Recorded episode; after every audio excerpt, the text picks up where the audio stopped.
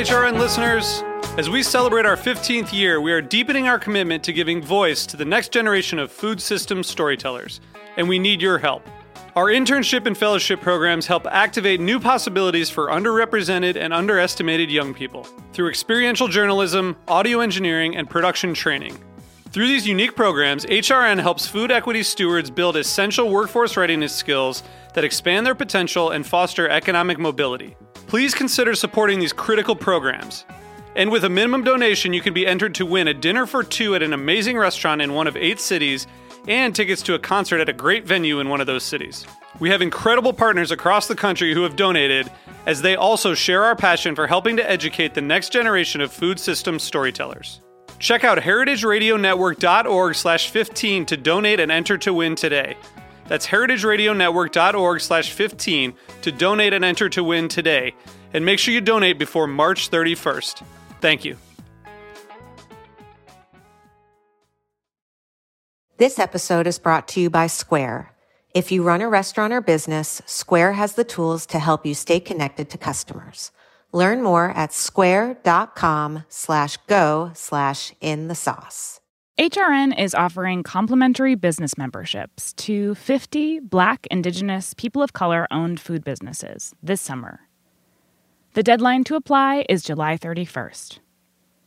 Each business membership, a $500 value, is an advertising opportunity that will allow businesses disproportionately impacted by COVID-19 to connect with HRN's listening community and promote their work. To apply and review the terms and conditions, go to heritageradionetwork.org/BIZ.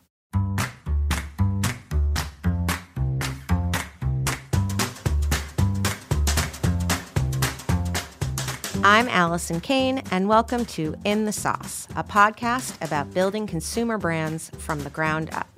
I love doing this show because I get to interview everyone from production gurus to marketing and social media mavens, anyone who can guide me on this crazy journey.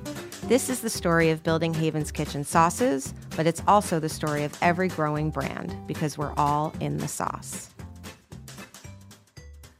Today, I'm speaking with Ibrahim Basir, founder and CEO of A Dozen Cousins, a natural food brand that makes convenient products inspired by traditional Creole, Caribbean, and Latin American recipes. Their first offering is a line of seasoned, ready-to-eat beans that are bringing much-needed innovation to the sleepy $3 billion bean category. A Dozen Cousins launched last year in 2019 and is now available at all Whole Foods nationwide, as well as over 1,000 other stores across the U.S. Welcome, Ibrahim. Thank you for having me. I'm excited to talk with you. Yes, I've been trying to talk to you for a while. I think I'm a bean lover, first of all, and I feel like you are doing something really cool that I'm just kind of excited to learn more about. And so I feel like I've been kind of hunting you down for like 6 months. I'm sorry that it's felt that way, but I appreciate the kind words, and I'm happy that we finally get a chance to talk. No, it's good. It's good. When Matt was like, "Can you reschedule?" I'm like, no.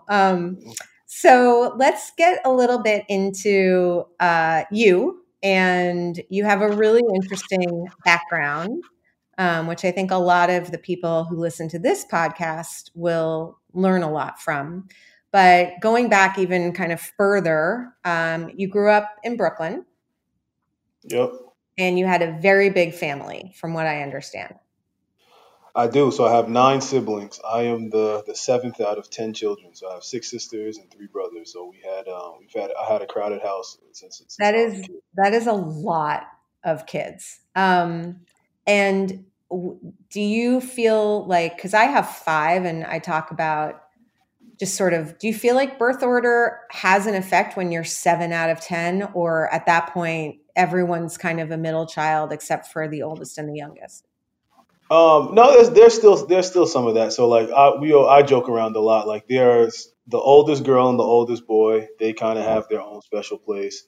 Then the youngest girl and the youngest boy, they have their own special place.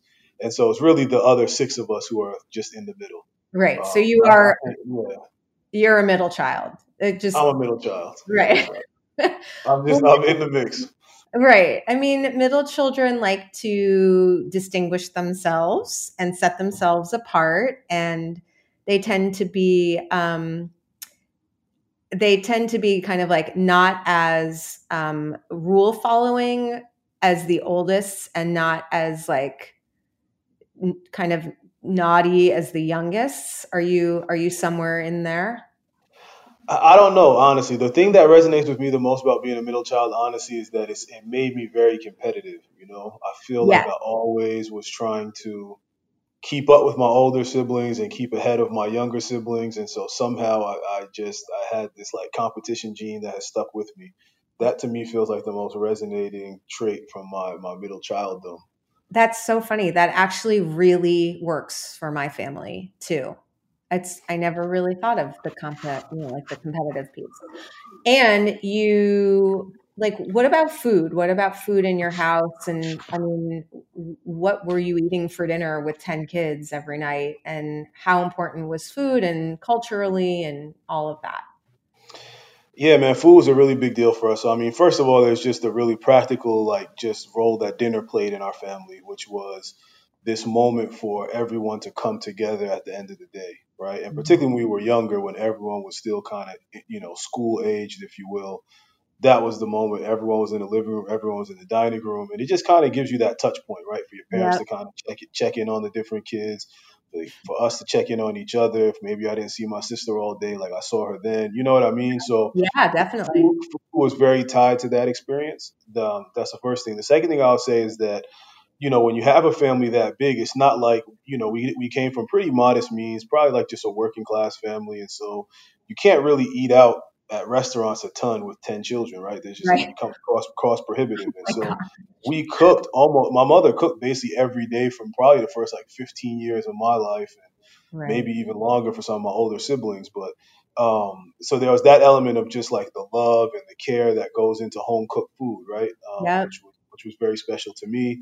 And then, you know, the last thing I'll say is like, it was a very easy way to celebrate, you know? So when I think about holidays or graduations or birthdays or the birth of a new child, right? Like it's always tied to these big feasts that we would have, right? Whether it was like a potluck style or what have you. I just grew up really associating food with joy and connection and family. And that has stuck with me. Yeah, I mean, everything you're saying makes so much sense to me. And I mean, people who listen to this probably know, like, I was an only child, and everything that you're saying is exactly why I had 5 kids.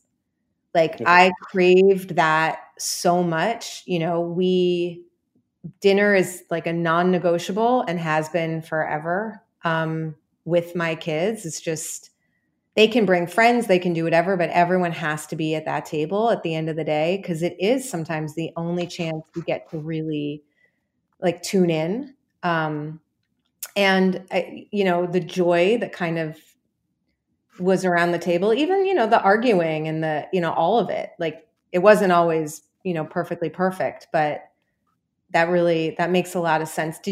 How many of you learned how to cook?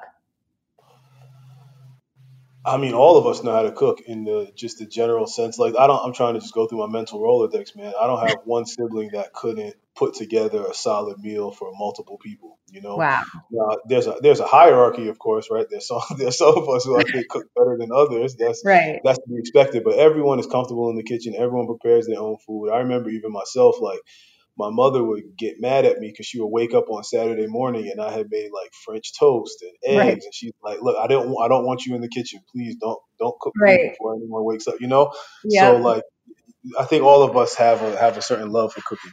Yeah, that's kind of cool. I can't necessarily say the same for everyone. I think sometimes when you have a mom or like a parent that's like super comfortable in the kitchen, the kids don't always develop their own skills in there, because that is our domain. Like, I'm kind of lucky my parents didn't really cook, because it just became my place very, very early. So it's pretty cool that all 10 of you can like cook meals for multiple people. And when you were my parents were very big in general on just passing out housework. You know what I mean? So across the board, I mean, first of all, if you have 10 kids, you have to, right? Like, you'll go crazy if you don't start training up these kids to do some work. So we, you know, whether it was cooking or cleaning or shopping, like I've been doing the grocery shopping in my house since I was like 13, probably. Which so, is a very good experience for the It is. Yeah. It is. So, yeah, sorry, I cut you off. You're about to ask me something else. No. I mean, that's actually a really good segue, because were you a grocery store? Were you one of those kids who like was always interested in the brands and how the grocery store worked? Was it just sort of a means to an end? Like, were the the seeds of working in the food industry planted early, or was it something you came to later, like in school? In retrospect, they were planted really early. You know, I don't know that I realized it during that time. Like, I certainly wasn't 13 or 14 thinking like, oh, I want to launch a packaged food company. Right. But what I was definitely the kid who will go through the store and be like, oh, wait, this flavor is new. I've never seen this before. Or oh, like I remember when Snapple was really big in New York and they started putting, you know, jokes and trivia under the cap, or when, you know, brands would have run like summertime promotions were a really big deal when I was younger, where, you know, there'd be certain contests that you could win or new flavors, or just, I was really intrigued by all that stuff. I loved it. And that stayed with me. Even as I got a little older, I would go on vacation and like we buy like snacks for each other. Right. So let's say you were in, you know, someone went on a trip to Florida. They go to the local store and see what brands were there or what regional snacks were there that you couldn't find in New York, and they bring them home. Chocolate, I remember, and then, you know, taking a step further, when I was old enough to start traveling abroad, I remember like everyone who I was traveling with would be frustrated, like, why are you just going to supermarkets? Like, why is this interesting to you? And I would want to go and, you know, see the packaging and the flavors and the formats and so on. So it certainly was, it's always been an interest of mine. My very first job was in a supermarket as well. I used to pack the groceries and like deliver them to people's houses. So I've always had this connection and this closeness and proximity to packaged food. It didn't really click into place for me as a career or a potential career until, you know, much later though. So you went to business school. Did you go to Wharton undergrad or did you go to business school? I went to Wharton for business school. As an undergrad, I studied history. Right. And history was my first love, and it still is a love of mine. And even in the brand that we're building now, history plays a big part in it in terms of like the storytelling that we try to do and the flavors that we select and just the kind of the culture and the history that goes into branding that, you know, that comes a lot from my own just academic background. I studied American history as an undergrad and then came back and got my MBA.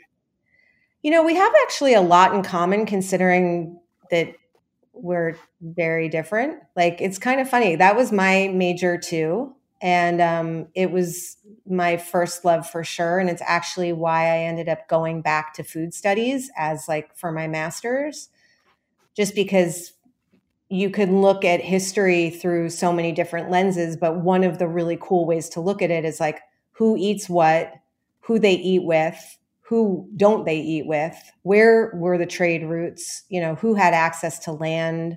Like, there's so many ties between like food and agriculture and history and just the way that people, you know. 100%. Yeah, 100%. I couldn't agree more. And I've always for me, the thing that always drew me into to history was the people. You know, like I remember in high school reading The People's History of the U.S., right, which is a very classic book for young budding historians. But, you know, a lot of history is taught from the perspective of who's in charge and what wars were fought. Right? So very much this kind of history of conflict or of government. And I've always been intrigued more by like, you know, letters and primary documents, newspapers from the time and autobiographies and memoirs and just how were people living in different eras and what was shaping the way that they lived and things like that. And now that also impacts the way that I think as a marketer, right? Which is like trying to just be very connected to, you know, what's going on in culture and what's going on in people's lives and how does that impact the way that our brands and our products can kind of fit in.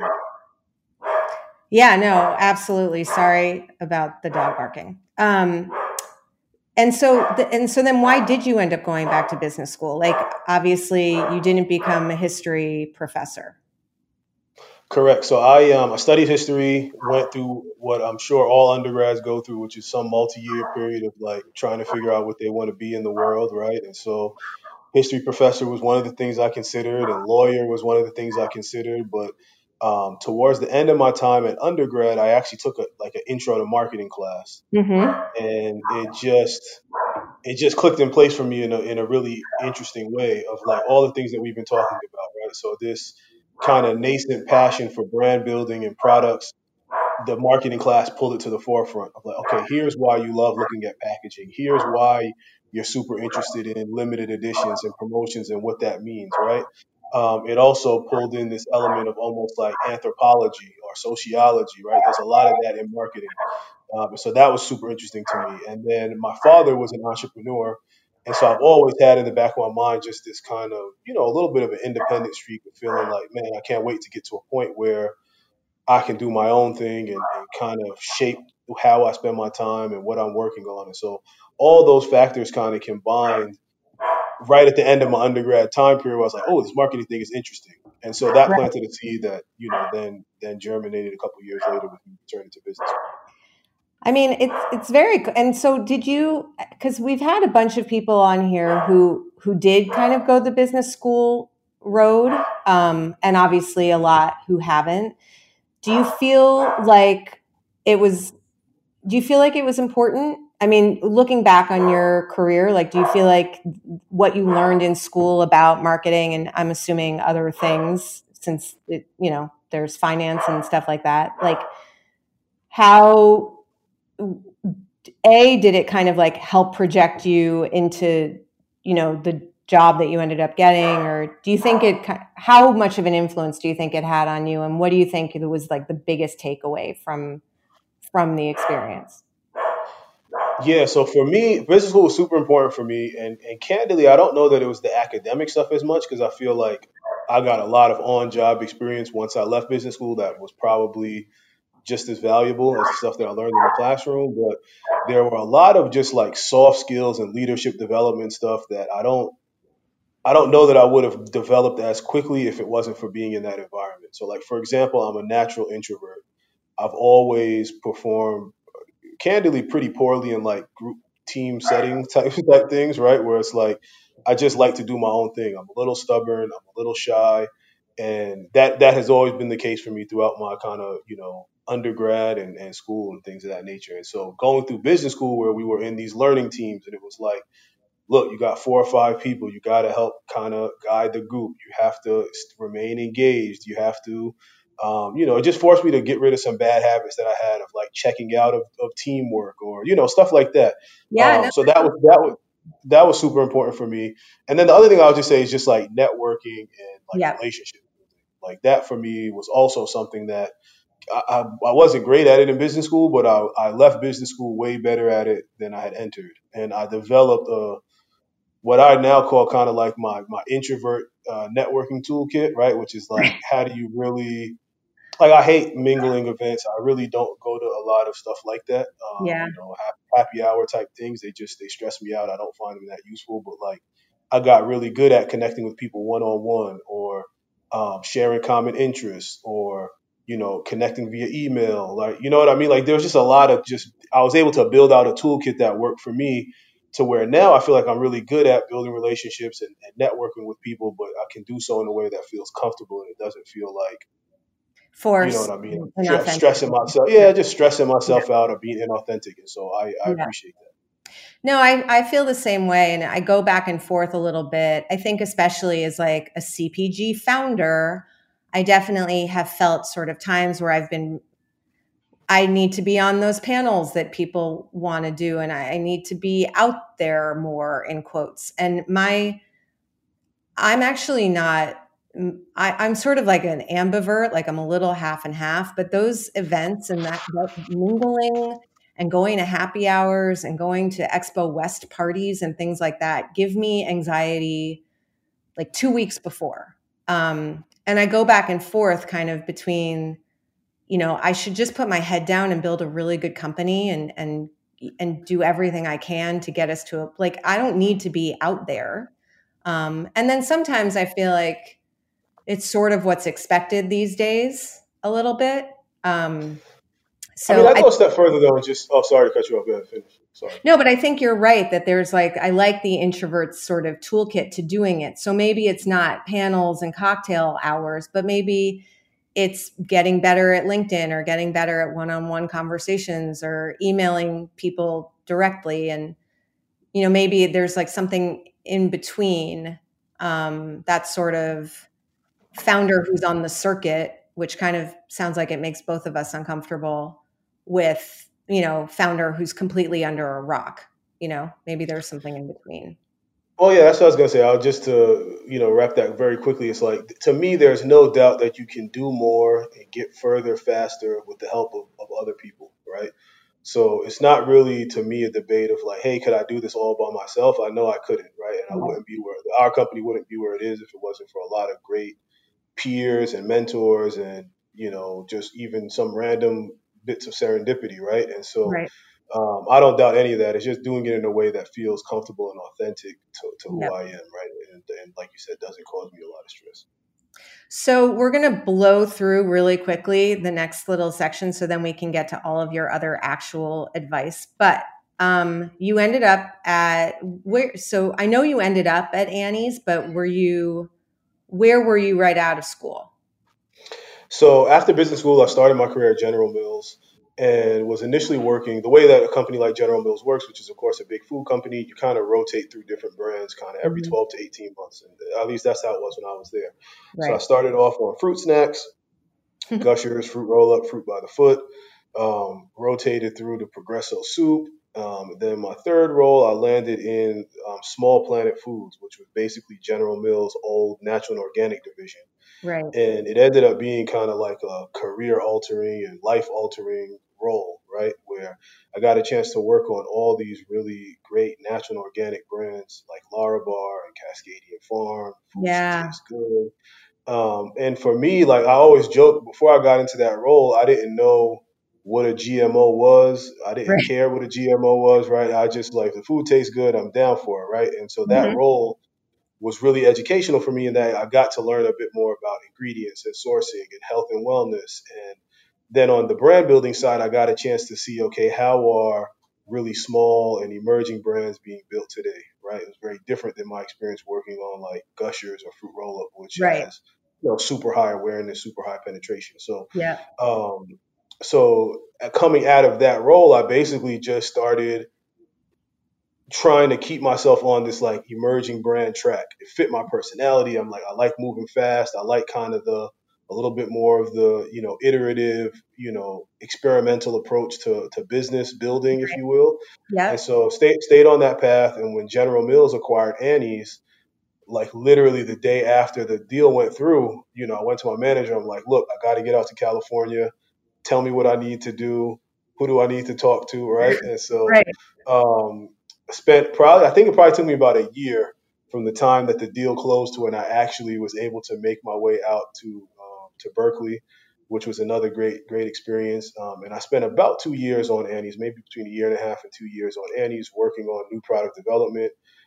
Had a chance to work under the longtime CEO of Annie's, John Foraker, who eventually became a mentor and investor of mine, but got a chance to really just learn about being a CEO through like some osmosis, you know what I mean? Of like being in meetings with him and observing how he handles certain things and, you know, trying to apply my own, you know, my own lens and my own filter to that in some ways. And so it was a great experience. And then Annie's was kind of the last formal job that I held before I started with A Dozen Cousins. Annie's is like the, you know, it's on every deck. It's like the story of, you know, there's like Kraft and Annie's and, you know, Heinz and Sir Kensington's and, you know, Yoplait and Chobani. It's like the classic sort of making a better for you product that's a little premium that the consumer's willing to pay more for because it is actually better.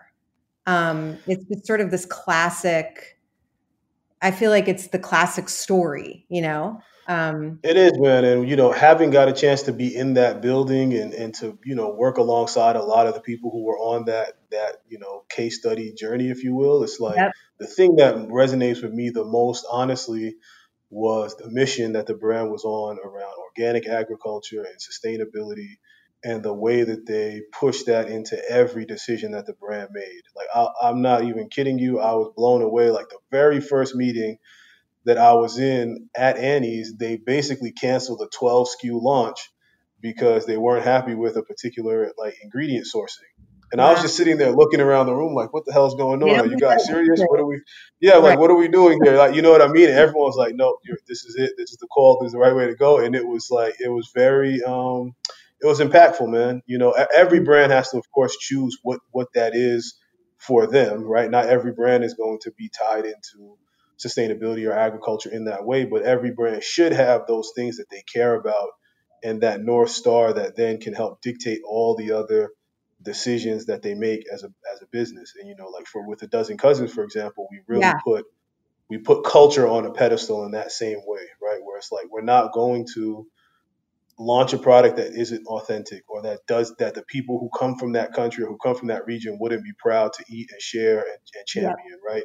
Our marketing is not going to be corny or inauthentic, you know, like things like that, right? And so that would be one of the big takeaways I have from that time period. It's just like, what does your brand really stand for? Because it's going to inevitably lead to some tough choices, and you have to just be ready to make those.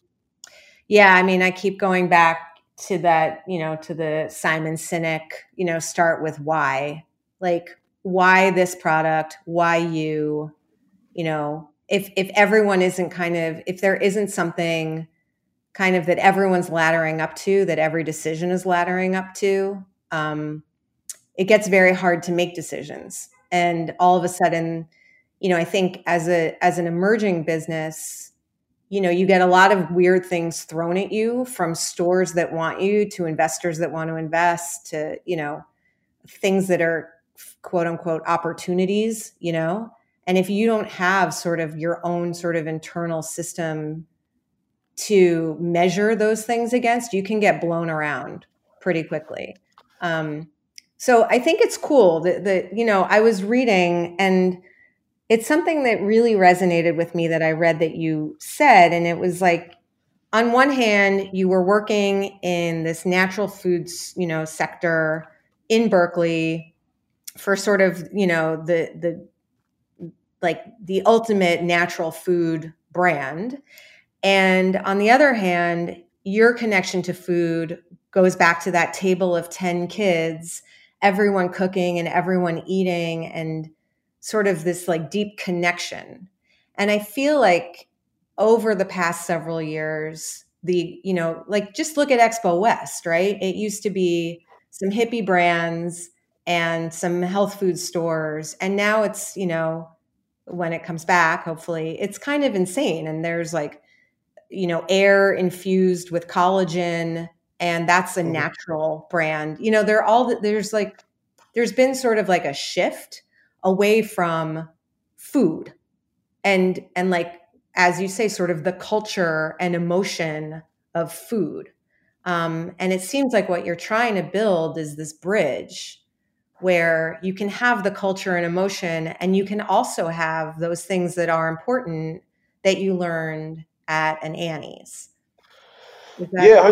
And that's 100% right. And I have a lot of love, of course, for many natural food brands that are in the space. You know, the thing that kind of hit me after a few years of really being steeped in the world was just, it didn't feel like home. It didn't connect with my relationship with food, you know? Right. Like I was like a little bit of like an Emperor's New Clothes situation where I found myself in conversations or supporting things that I wouldn't actually eat them when I went home. You know what I mean? Yeah. Where it was like, food started to feel like a bit of a, I don't know, just a tool. Like, okay, we're gonna get stronger. Yeah, it was very functional. We're gonna get stronger and faster and return, you know, take carbon out the atmosphere, and like all that stuff is great and obviously a very honorable pursuit, right? To be physically healthy and to keep the environment healthy. But like when I went home, the conversation we were having about food was more around like, yo, this tastes great. Right. Is there more? This, you know, man, this thing really filled me up. Or, yo, I can't believe you baked this for me. You even you made the frosting just the way I like it, right? Like it was, the conversation was just different. It was about love and culture and connection. And so Not to mention just the actual foods themselves were very different, right? Like, you know, I don't necessarily love kale, you know what I mean? Like I like broccoli, or you know what I mean? Like, so there's just things like that. So when I first started A Dozen Cousins, the idea very simply that I just had on the page was like, what would a natural food brand need to look like for it to resonate with my family, my community, the people I grew up with, right? Like, how can we make the space? There's also just like a racial and an ethnic component to that as well. A socioeconomic component maybe is even a better way to put it, where, you know, lower income or working class people have a different relationship with food than high income, very, very, you know, a lot of people with a lot of like disposable wealth, right? There's just a different relationship. And so I wanted to build a brand that I felt like could resonate with that second group, which maybe is a bit more of where I came from, right? And so over time, then obviously the idea of the brand started to really click into place, where I kind of identified Black and Latino consumers specifically as this kind of tribe that I had grown up around. New York in particular is interesting because you have people that run the full spectrum, right? From kind of people from the Southern U.S., people from, you know, Black people who are from the Caribbean, Latino people who are from the Caribbean, people who are from Mexico, from Central America, from South America, right? It's like this, there's a lot of subcultures and blending, but there's also a little bit of this kind of connectivity at a broader level in terms of the food that we eat. So that kind of just became the, you know, the motif for the brand. And, you know, beans was a very natural first choice, of course, just because, you know, beans are, they're healthy, they taste good. And there's also this like emotional and cultural connection between Black and Latino cuisine and beans. So sorry if I jumped ahead for a little bit there. No, you didn't jump ahead at all. It's amazing. And I mean, one of the things that just sort of also stuck out is like, there hasn't been that much food at these shows. I mean, if you think about it, there's a lot of bars and a lot of drinks and a lot of chips and, you know, but what you're making is a meal, you know, you're making something that isn't just like, and I think part of that, you know, maybe this is just my opinion, but I think part of that is when you had a lot of tech money kind of pouring into the food industry, it wasn't about culture or emotion or depth. It was about, how many calories am I getting? How much fat am I getting? You know, how quickly will I be able to burn this if I'm working or if I'm riding my bike? You know, it did become very much about sort of that function piece. And I like your point that a lot of that is important and good, and it's not to diminish it. But when you can bring back in the part of food that makes everyone love food, you know, like it's kind of, it's a great why, you know, it's a great reason to exist. I think we should take a little break, and then we'll come back and we'll like get into the nitty gritty, because I'm sure you have a lot of good advice. So we'll be right back. This episode is brought to you by Square. You might know Square from their little white card readers, but Square has a lot more tools that can help businesses, especially now that they're having to figure out how to safely reopen and make things work in this new normal. So many are stepping up to the challenge, like Fifth Hammer Brewing in Long Island City. To adapt, Fifth Hammer's co-owner Mary Azette created a Square online store so customers could browse available beers, build an order, and safely pick up cans from the tap room. I was able to set up our online store within 24 hours of moving to a to-go model. The Square online store allowed Fifth Hammer to keep beer production going, serve their local customers, and retain employees. It's also very easy to train your staff on. They will be able to receive, fulfill, and provide your customers with a contactless pickup in no time. If you're a business owner, Square wants you to know it has tools that can help you shift your business, like Fifth Hammer is doing. No matter if you're brewing beer, baking bread, or mixing to-go cocktails, you can start taking online orders in minutes with pickup and delivery. And if you're selling in person, Square can help you accept contactless payments. All these tools work together, and they're all in one place. You just need a Square account to get started. See all the ways Square can help your business right now by visiting square.com/go/in the sauce.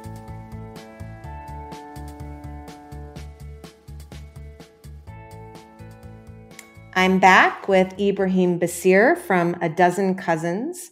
Okay, so you had the idea, you wanted to start with beans. I'm assuming you kind of reverse engineered based on what you had learned at General Mills and especially from Annie's, but what were your first couple of steps starting it? And when did you know that you were onto something? The first steps are a lot of what we talked about, which was, you know, step one with any business, of course, is just kind of the realization that there's an actual opportunity there, right? And so, you know, I have been probably for like 6 months just playing with the idea of like, is anyone else going to care about this besides me, right? Like, right. Are people going to care about a brand that is culturally relevant and more approachable and, you know, ... but that still leverages kind of great ingredients, great sourcing. Am I talking to myself or are there other people like me? And so, you know, I just kind of float the idea with people as I saw them, right? Like whether it was someone who I knew in the industry or a friend or whatever, right? Like, hey, what do you think about XYZ? Or, you know, hey, do you like it? Do you like when brands like make products like this? Whatever, right? Like just kind of some really informal consumer research until I got enough data points back that where people would be like a little bit lighting up towards the end, right? Where they were like, yo, I feel the same way, man. Or yes, like I've been waiting for someone to do X, Y, and Z, right? So you get a couple of little points of you know, validation. And obviously there's also a lot of people saying, what are you talking about? Who cares? Blah, blah, blah, right? But, you know, you have to learn to filter through that. So in any event, you know, step one for me was just kind of getting the internal belief that, okay, this is worth doing, right? And then from there, honestly, it's not, you know, it's not super sexy. You just kind of work the plan, right? Of like, okay, you have to get some type of MVP product in place, okay? You know, for us,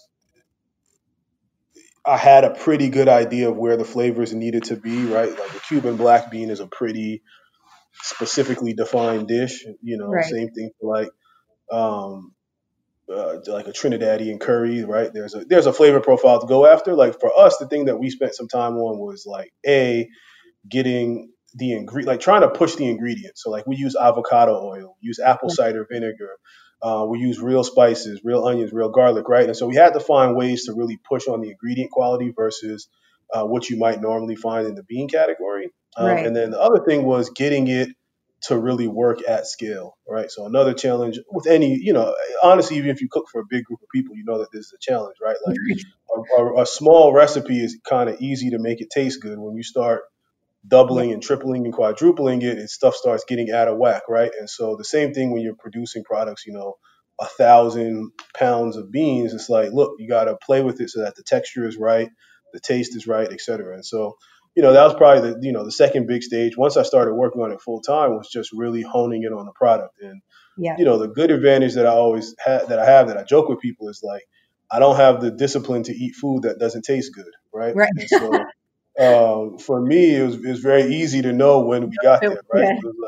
Yeah. It was like, if I wouldn't eat this whole pouch, then it's not good enough. And so we pushed and we spent a lot of time on just the formulation until we got to a point where the product was really strong. So those are the first two big steps. Of course, you know, I mean, you're in this space, so, you know, I could walk you through like, you know, a 40 step timeline of all the things you have to do. I'll spare our listeners that. But if you have specific areas you want to drill in, by all means, let me know.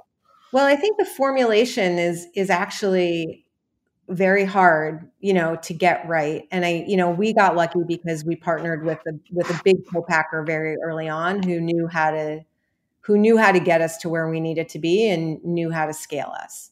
I feel like I have a lot of friends who are still doing their own production and that's working for them in some categories. It seems to be very category specific, but were you kind of always, did you know you wanted to go to a co-packer early on? Did you formulate with them? Were you testing in your own, you know, house? Like how did you sort of do that formulation piece?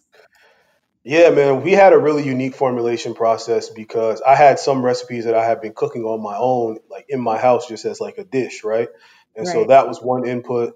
I worked with a food scientist. He was another input. He, you know, he developed some of them and helped me kind of standardize some of the flavors. Mm-hmm. Then, you know, there was one flavor where I felt like we weren't quite where I wanted it to be. And I ended up working with this Mexican woman who was like a caterer So she helped me with the development of that last flavor. And so there were kind of three different inputs, if you will, on the development side. And then eventually, of course, the co-packer, as you know, kind of helps get it right for their equipment in particular. Right. So, you know, we took, I think, approach that now, you know, with future innovation, we probably won't have quite that many people involved. But right. In the early days, it was very iterative. We were passing recipes, you know, back and forth between this trio for a while. Or actually this quartet.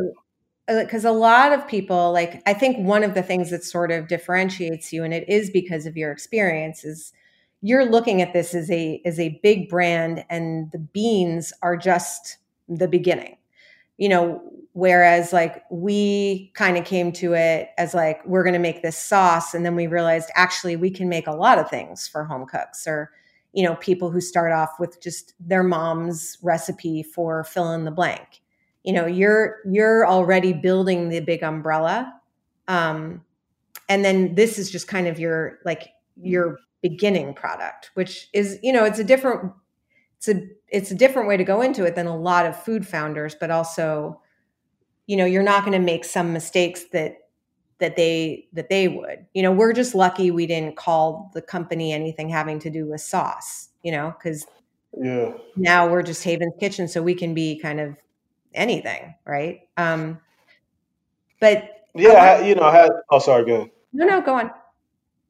Well, no, I'll let you ask the question. I was going to just weigh in on that, but I'll wait for your specific. No, you should weigh in on that because I was going to go to sales.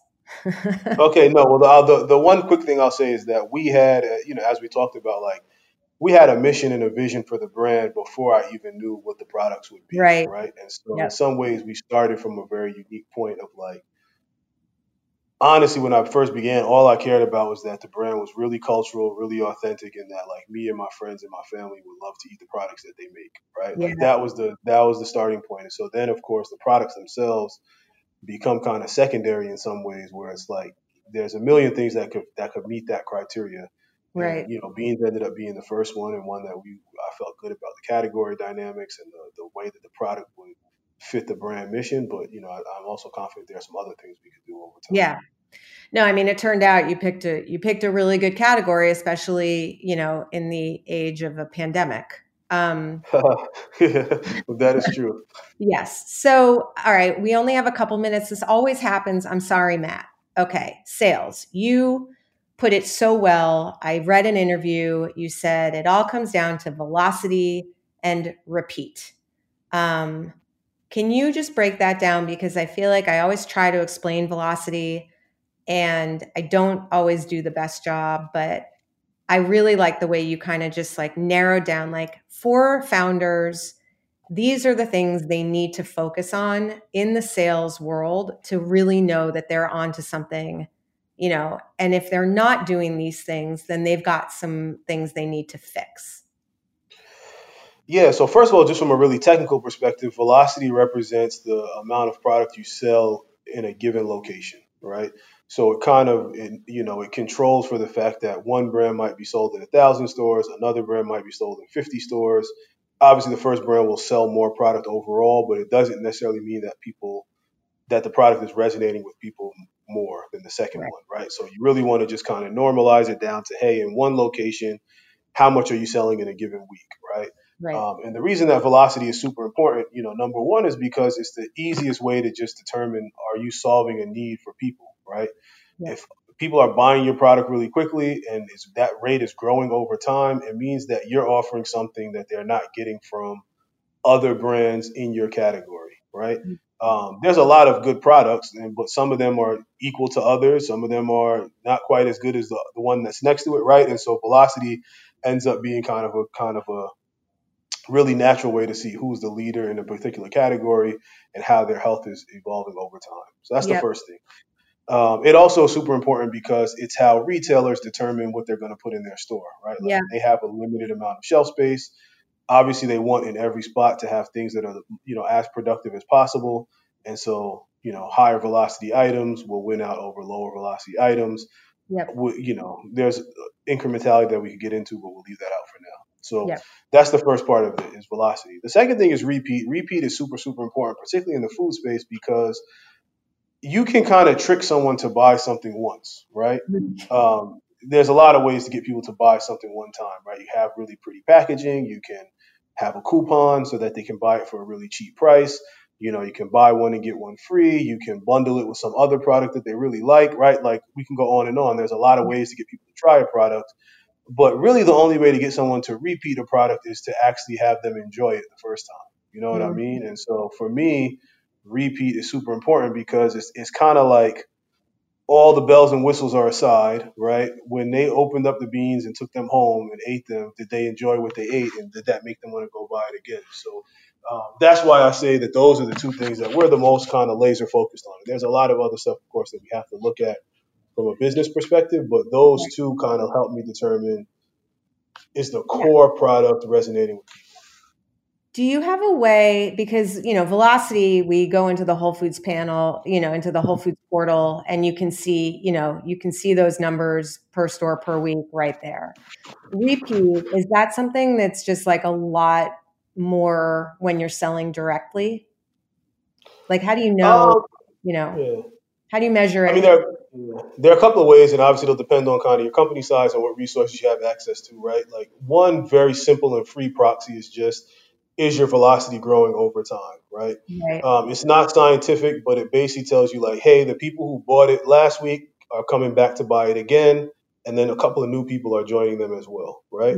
Like, that's kind of a very simple way to think about, like, velocity increasing over time means you're probably having some level of healthy repeat and then hopefully some continued new trial. So that's one way. There are, of course, data providers that, you know, like a Nielsen or, you know, other panel sources where they're, you know, they're tracking who's buying stuff with their grocery card or other things like that, where they're able to track consumers, and then they can go back and look, okay, people who bought the product for the first time in January, on average, X percent of them came back and bought it again in March, you know? And then, of course, you know, if you are selling direct to consumer, you can, of course, just tie every purchase back to an individual, in which case you can see how often people are buying products. So at a really high level, those are probably the three most common ways to determine repeat on a product. I guess one more thing I would add, maybe just for the scrappy folks, just because even there might be people who need one more level, is like, you can look at product reviews as another good proxy for people's likelihood to repeat, right? At the end of the day, if you have really high reviews and high liking, it means people enjoyed the product, they recommend it to someone else, they're probably going to buy it again. You tend to have really low reviews or poor ratings, and there's something with the product that people aren't enjoying, and they're unlikely to try to get it. No, that makes a lot of sense. All right. I feel like, you know, I have about 30 more questions, but I'm going to go macro on the last couple and kind of go with, like, what's your best advice and what do you wish you had known? You know, what are some things that you wish other founders maybe would know earlier, you know, some big picture stuff or little picture, but just stuff that you feel like people maybe don't know because they don't have the experience? Man, it's a really great question. So I'll say one or two things. The first thing I'll say, which is not necessarily going to help you build a better business, who knows, but it's important advice for me just to enjoy the journey, is that what I find is that people start their business with a very idiosyncratic, specific view on the world or a category or a product, right? And then as they get going, you're naturally bombarded with so many different best practices and consulting and advice and feedback. And it's nonstop, right? Like, you're getting inputs from millions of places. And you can very easily start to water down what you're doing, or start to chase what other people are doing, or just generally make whack decisions, right? And so the thing that I would encourage founders to do is to, like, listen to the voice in your head, right? And it's a balance, of course, right? There is some feedback that's useful and valuable and that you want to listen to objectively, but there's also a certain element of this which is not rational, right? Like, you know, if I could tell you the amount of times that people just told me some effect of no one cares about beans and why are you doing this? Like, I wouldn't be able to count it. And they didn't say it quite that mean. But that was the summary of what they were saying, right? And it was just like, look, I have an intuition about what we're doing, and hopefully I'll be able to prove them, to prove myself right, right? So that'll be one thing. It's like, find the right balance between taking people's advice and looking for best practices and kind of following some type of internal North Star. that'll be one thing. Something that I would do differently. You know, first of all, you know, knock on wood, like we've had a pretty, pretty blessed run so far. And so I don't have a ton of big regrets. You know, I will say that, you know, what the pandemic has exposed, and maybe other people already ahead of me, is I wish I had spent more time early on building my e-commerce and direct-to-consumer approach. Yeah. It's just not, you know, when we started the business, I was very much looking at the data, right? Like 95% of my category was sold in retail stores. The little bit that was sold online was sold through one or two very specific online retailers, right? And so there wasn't a strong reason to believe that was people were going to be looking to, there wasn't a strong reason to believe that there was a big opportunity. Obviously, the world has changed, right? The last 90 days have taught us all a lot. And some of that stuff you can't predict, of course, but if I'm being honest, that's probably the one thing I would have done differently is have a really strong direct-to-consumer experience kind of up from day one. And, you know, hopefully we'll rectify that here shortly. But I'm sure you will. I mean, and the thing is like you're also like, you're like me, you're a grocery guy. Like the kid who walks around the grocery store and is sort of mesmerized by the promotions and the bundles and the new products. Like, I think we're still we love the grocery store, you know, and it's hard. I mean, we have a fresh product, as you probably know. So like direct is really hard for us. So I'm kind of just assuming that the grocery stores are going to figure out, but you know, it has been hard unless people know to put you in their baskets. They're not doing discovery on Prime. They're doing discovery in the store, and with fewer people in the store, it just, you know, it's harder to get people, you know, new people. But I think you want to say something. Oh no, I was just going to say, I mean, that's just part of the game, right? Like it's like jazz or basketball. You got to get into it and get into a flow, and you got to improvise, right? Yeah. You can't, you run a set play and then something happens and you change the play, you know? And so I don't stress myself out about it too much. It's more a question of like, okay, well now that you have a new set of facts, right? What's the new decision? What's the new set of decisions that you're going to make, right? And so that, you know, you have to make the right set now. So, amazing. I like so much fun talking to you. I just am a huge fan of what you're doing, and I think I saw you last year at Expo West, and like I said, there just aren't that many people making food. You know, the way I think of food. No offense, everyone out there. So I noticed, and I'm excited for you. Thank you so much for coming on the show. And Matt, thank you for dealing with all of the engineering issues that seem to come up when we do these things online. Ibrahim, it was really nice meeting you. And everyone go to A Dozen Cousins online or at Whole Foods. Their Instagram is adorable. And thank you for listening. I'll be back next week with another episode. Thanks for coming. In the Sauce is powered by Simplecast. Thanks for listening to Heritage Radio Network, food radio supported by you. For our freshest content, subscribe to our newsletter. Enter your email at the bottom of our website, heritageradionetwork.org. Connect with us on Instagram and Twitter at @heritage_radio. You can also find us at facebook.com/heritageradionetwork. Heritage Radio Network is a nonprofit organization driving conversations to make the world a better, fairer, more delicious place. And we couldn't do it without support from listeners like you. Want to be a part of the food world's most innovative community? Subscribe to the shows you like, tell your friends, and please join the HRN family by becoming a member. Just click on the beating heart at the top right of our homepage. Thanks for listening.